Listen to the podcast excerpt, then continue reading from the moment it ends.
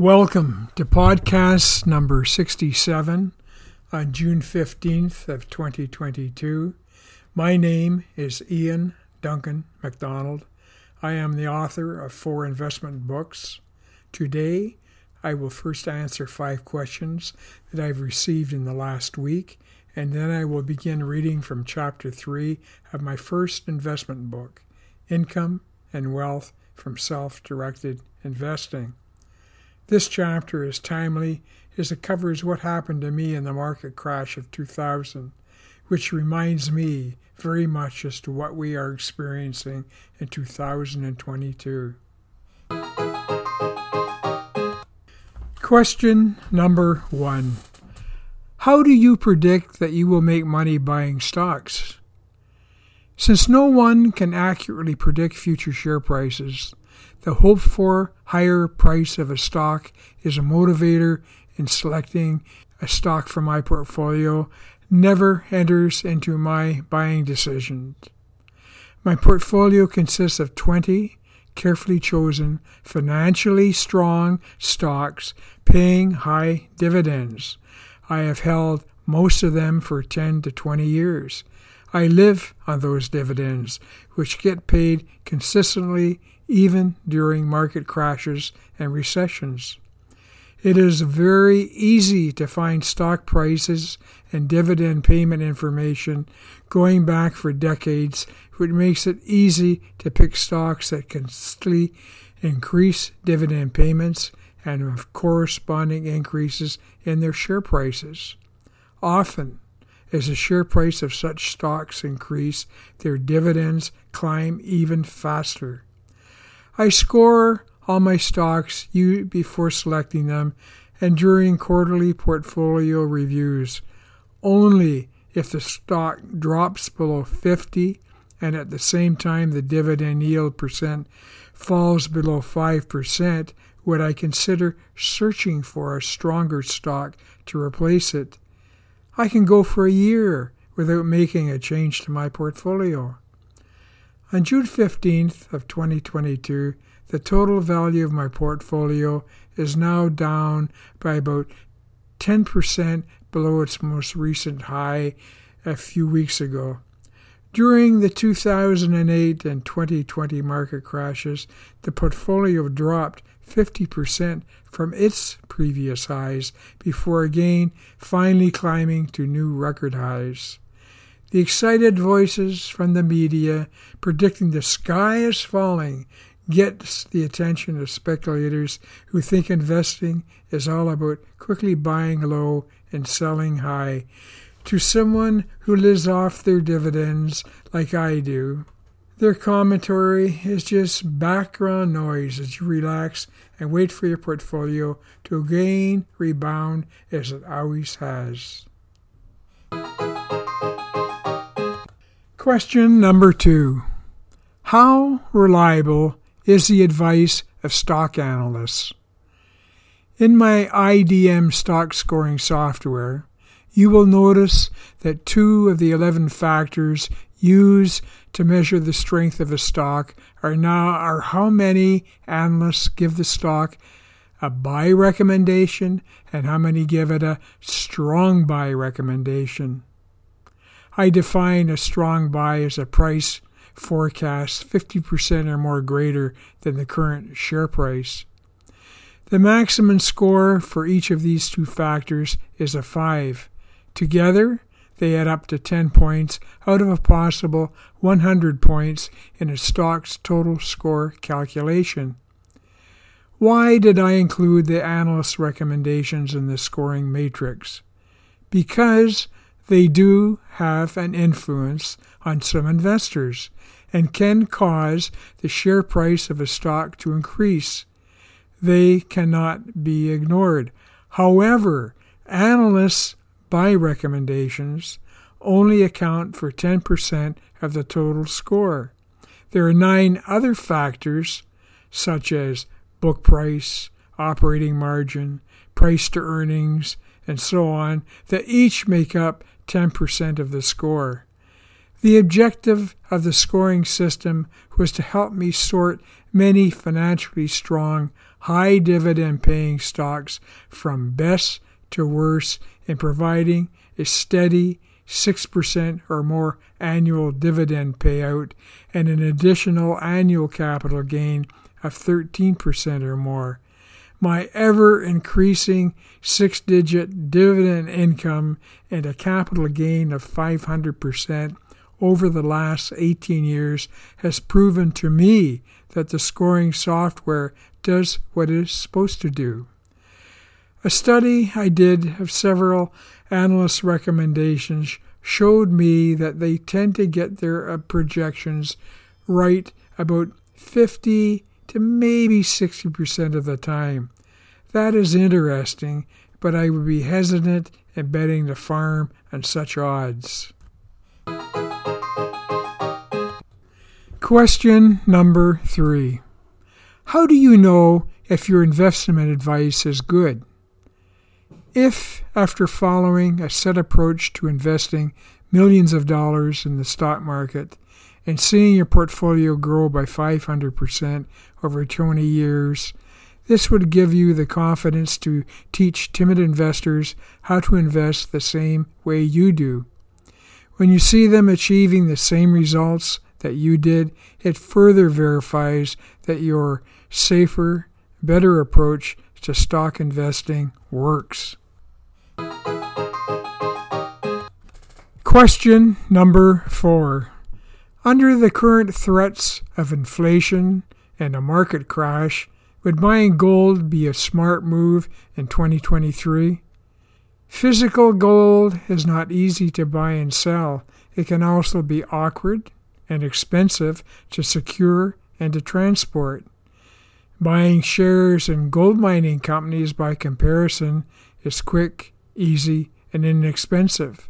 However, the share prices are subject to the impulses of speculators reacting to economic conditions. If gold is going to protect you in this economy, would it not be smarter to buy shares in a financially strong gold mining company paying a good dividend?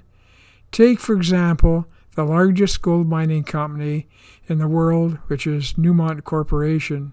It trades on both the New York Stock Exchange and the Toronto Stock Exchange.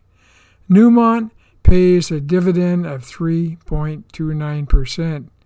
When I put it through the IDM scoring software, it now scores a 60, which is good.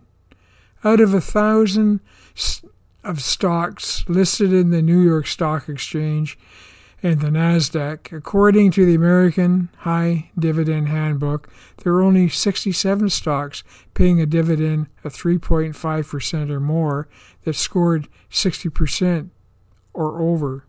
However, when you look at the historical perspective over the last 10 years, you see that the current share price and the dividend is at its highest historical point. The odds are it will decline from its current $67 share price down to a more normal $35 price, and the current dividend will drop down below 20 cents. While there are thousands of stocks that would not perform as well as Newmont, there are many stocks paying higher dividends that show a far consistent growth in share price and dividend payout. Only a speculator who thinks they can predict when to buy and sell Newmont shares would be attracted to it or to physical gold.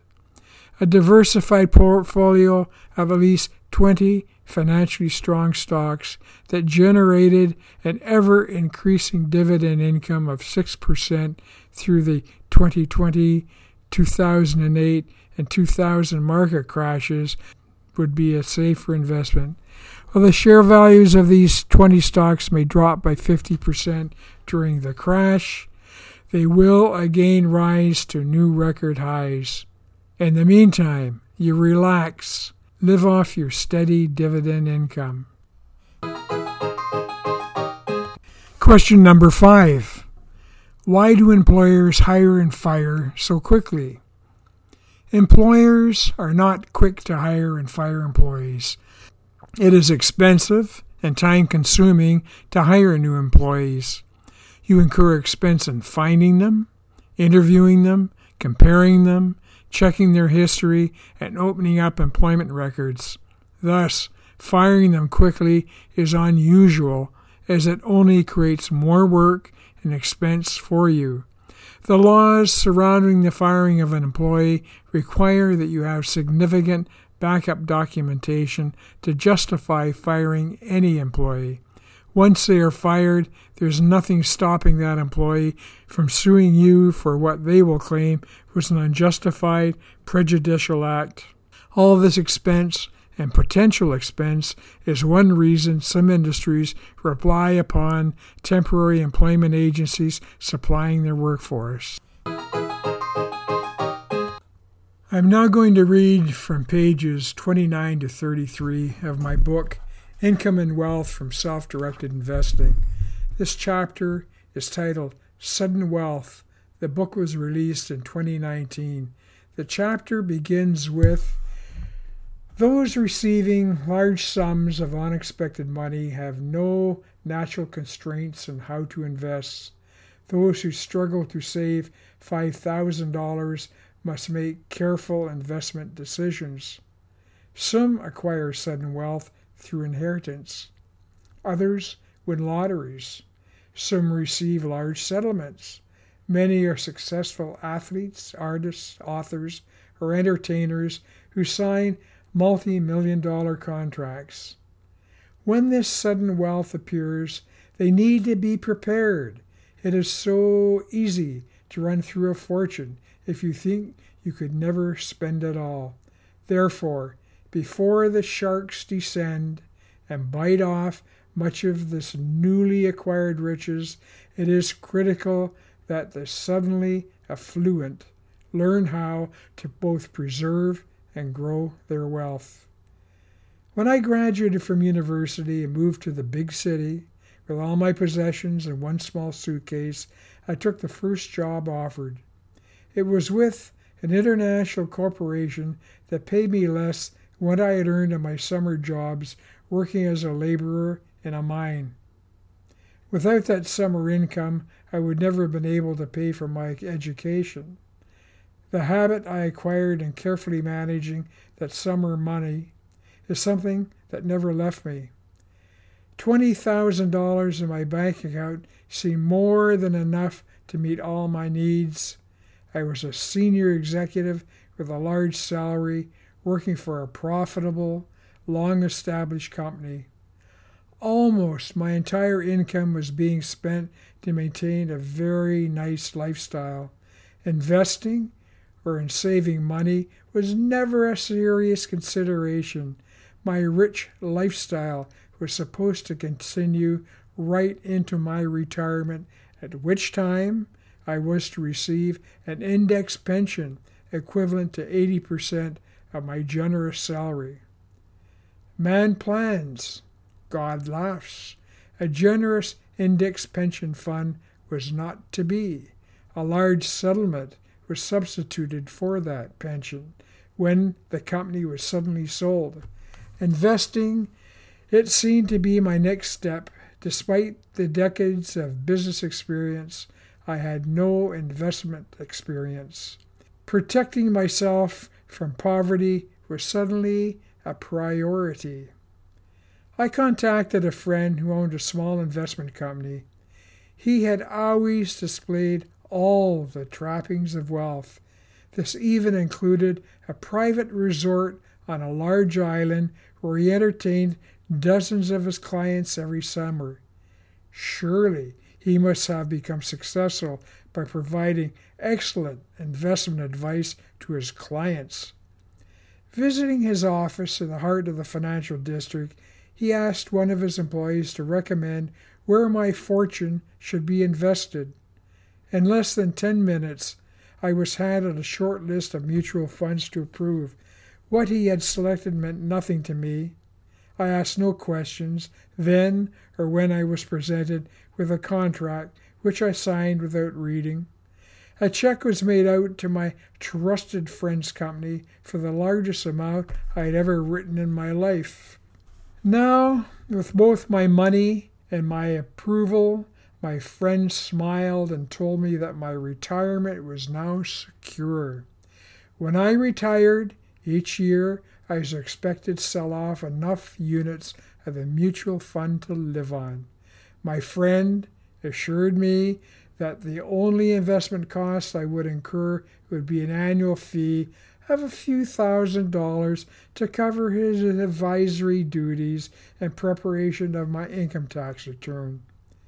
It would be such a small percentage of the portfolio that he doubted that I would even notice the deduction in what would be an ever increasing portfolio.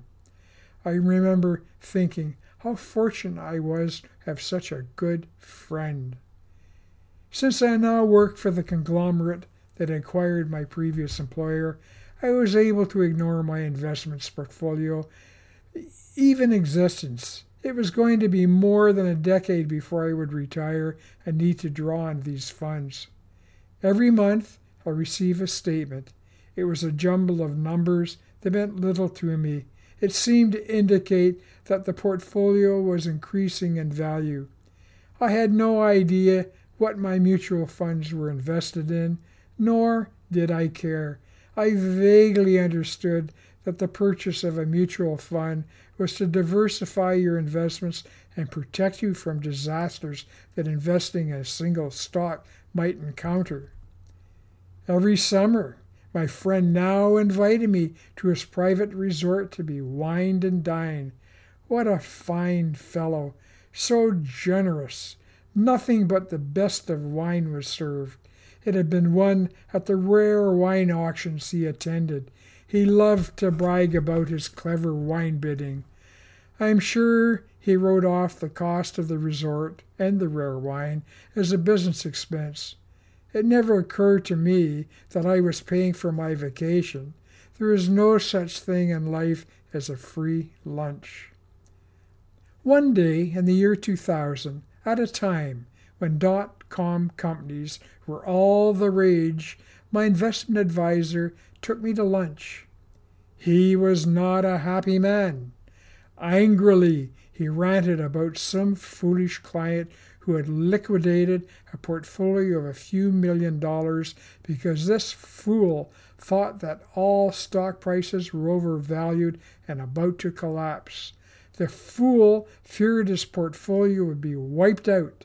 My friend, who had been an investment advisor for four decades, scoffed at the client's negative crystal ball gazing. In 2000, hundreds of small internet companies were listing themselves on stock exchanges.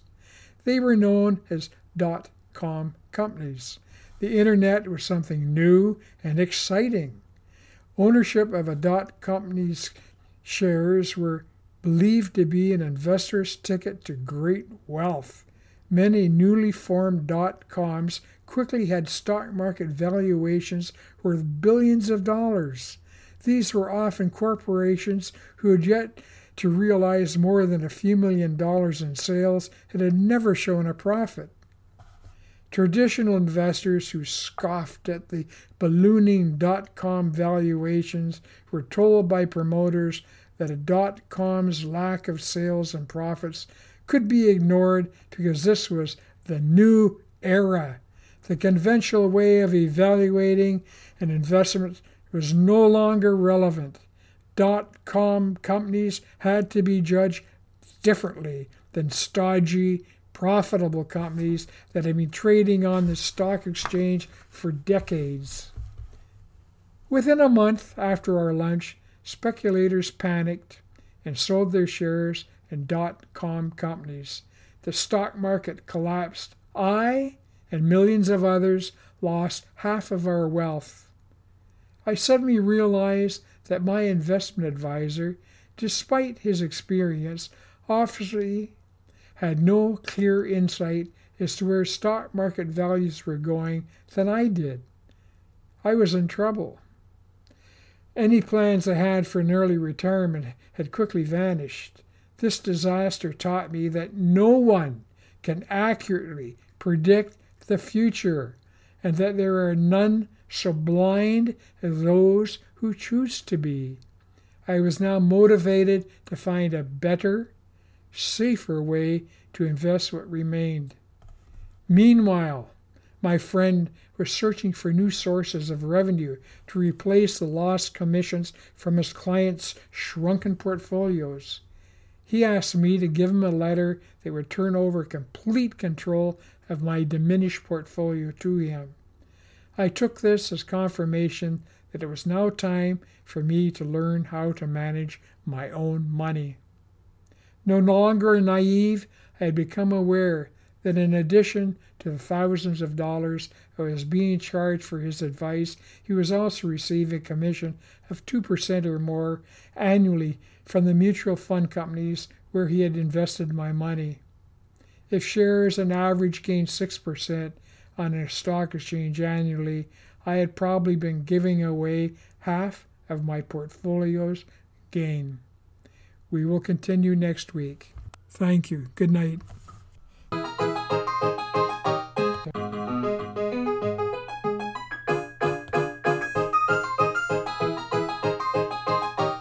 Thanks for listening. If you wish more information on investing and stock scoring, please visit my website www.saferbetterdividendinvesting.com.